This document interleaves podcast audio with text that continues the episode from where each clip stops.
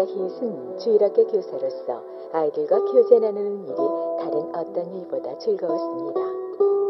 그녀는 주중에 학교 교사로 일하는 시간 외에는 늘 주일에 있을 주일학교를 위해 많은 시간을 할애하며 열심히 준비했습니다. 또 방황하던 청소년들을 상담하고 그들을 돌보는 일을 자신의 큰 사명으로 생각하고 감당하고 있었습니다. 그러던 어느 날 1888년의 겨울 히읗은 모두가 포기한 문제 학생과 상담을 하고 있었습니다. 그녀는 그 학생에게 예수님의 사랑을 전했습니다. 아무리 얘기를 해도 반응이 없던 학생이 예수님 사랑을 말하는 동안 반응을 보이기 시작했습니다. 히읗은 기뻐하며 학생의 손을 잡고 이제는 방황의 길에서 내려오라고 따뜻한 위로의 말을 건넸습니다. 바로 그때 학생이 갑자기 발작적으로 히읗의 손을 뿌리치고 교정 밖으로 뛰쳐나가더니 교정에 떨어져 있던 지붕 슬레이트 조각을 들고 와 히읗에게 폭력을 휘둘르기 시작했습니다. 히읗을 발로 차 넘어뜨리고 그녀의 등을 향해 날카로운 슬레이트 조각을 내리쳤습니다. 결국 이 사고로 히읗은 회생불능의 척추 부상을 입게 되었습니다.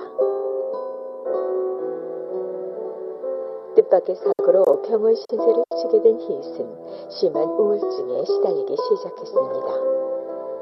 절망과 슬픔 속에서 모든 것을 포기한 그녀는 신경질적인 행동을 일삼으며 주변에 있는 많은 사람들을 힘들게 했습니다. 아프기 전에는 사사로이 넘겼던 일들도 모두 시비를 걸고 화를 냈습니다. 그녀의 상태는 옆에서 간호하기가 힘들 정도였습니다. 그러던 어느 날 그녀의 병실에 들어가 즐겁게 청소를 하고 있던 흑인 부인에게 히읗이 시비를 걸기 시작했습니다. 청소부 주제에 뭐가 그렇게 즐겁지? 왜 희죽거리며 웃느냔 말이야. 청소하러 왔으면 열심히 청소나 하고 가라고. 그러나 그런 무례함에도 불구하고 흑인 여인은 여전히 미소를 지으며 대답했습니다.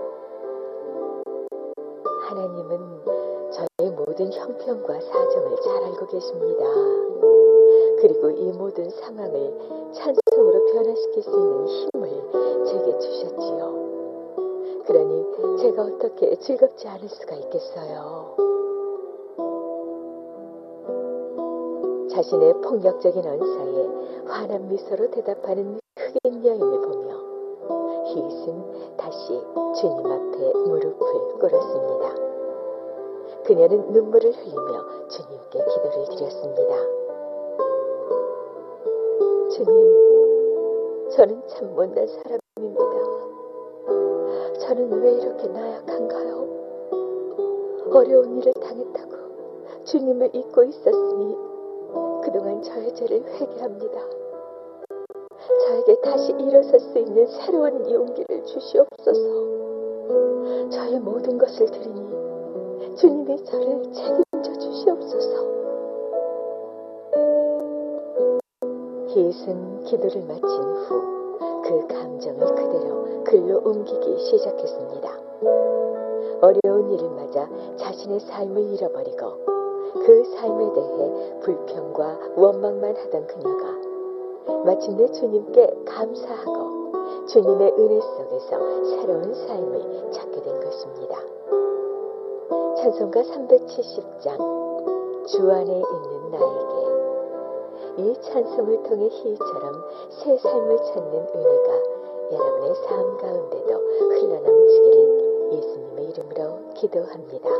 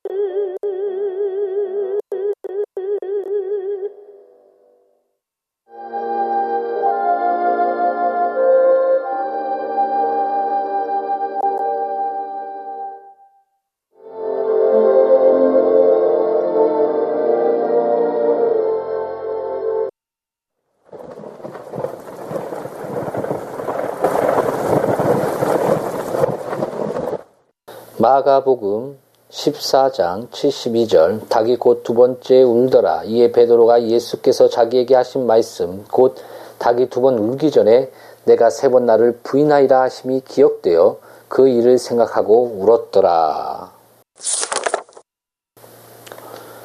베드로는 이 땅에 사는 동안 주님을 부인했던 기억으로 인해 눈물 지었을 것입니다. 그 죄가 너무나 클지라도 후에 베드로 안에 있던 은혜는 그 사역을 온전히 이루었습니다. 구속받은 하나님의 모든 백성들도 성령께서 돌같이 단단한 천성을 제거해 주시면 이와 동일한 체험을 할 수 있습니다. 베드로처럼 우리가 자신만만하게 한 약속들을 떠올려 보십시오. 비록 모든 사람이 다 주님을 버릴지라도 저는 버리지 않을 겁니다. 우리는 그 말을 곱씹으며 회개의 눈물을 흘립니다. 우리의 서운했던 것과 지금의 모습을 비교해 보면 아마 너무 슬퍼 엉엉 울지도 모릅니다. 베드로는 자신이 주님을 부인했다는 사실을 생각했습니다. 그는 그 말을 했던 장소, 죄를 짓게 만든 그 사소한 원인, 주님의 제자가 아님을 확증하기 위해 내뱉은 맹세와 저주의 말들. 그 말을 한 번뿐 아니라 세 번이나 거듭하게 한 자신의 강박한 마음들을 생각했습니다. 오늘 우리는 어떻습니까? 자신의 죄가 생각나는데 아무렇지도 않은 듯이 있을 수 있겠습니까? 주님은 숱하게 울고 난 후 훈계하는 듯한 그러나 슬프고 측인이 여기는 사랑의 눈길로 베드로를 바라보셨습니다. 베드로는 평생 주님의 그 눈길을 잊지 못했을 것입니다. 그것은 성령의 도우심 없이 하는 만마디 설교보다 훨씬 더 효과적인 눈길이었습니다. 참여한 베드로는 자신을 이전 자리로 회복시켜준 구세주의 그 완전한 용서를 회상할 때마다 울었을 것입니다.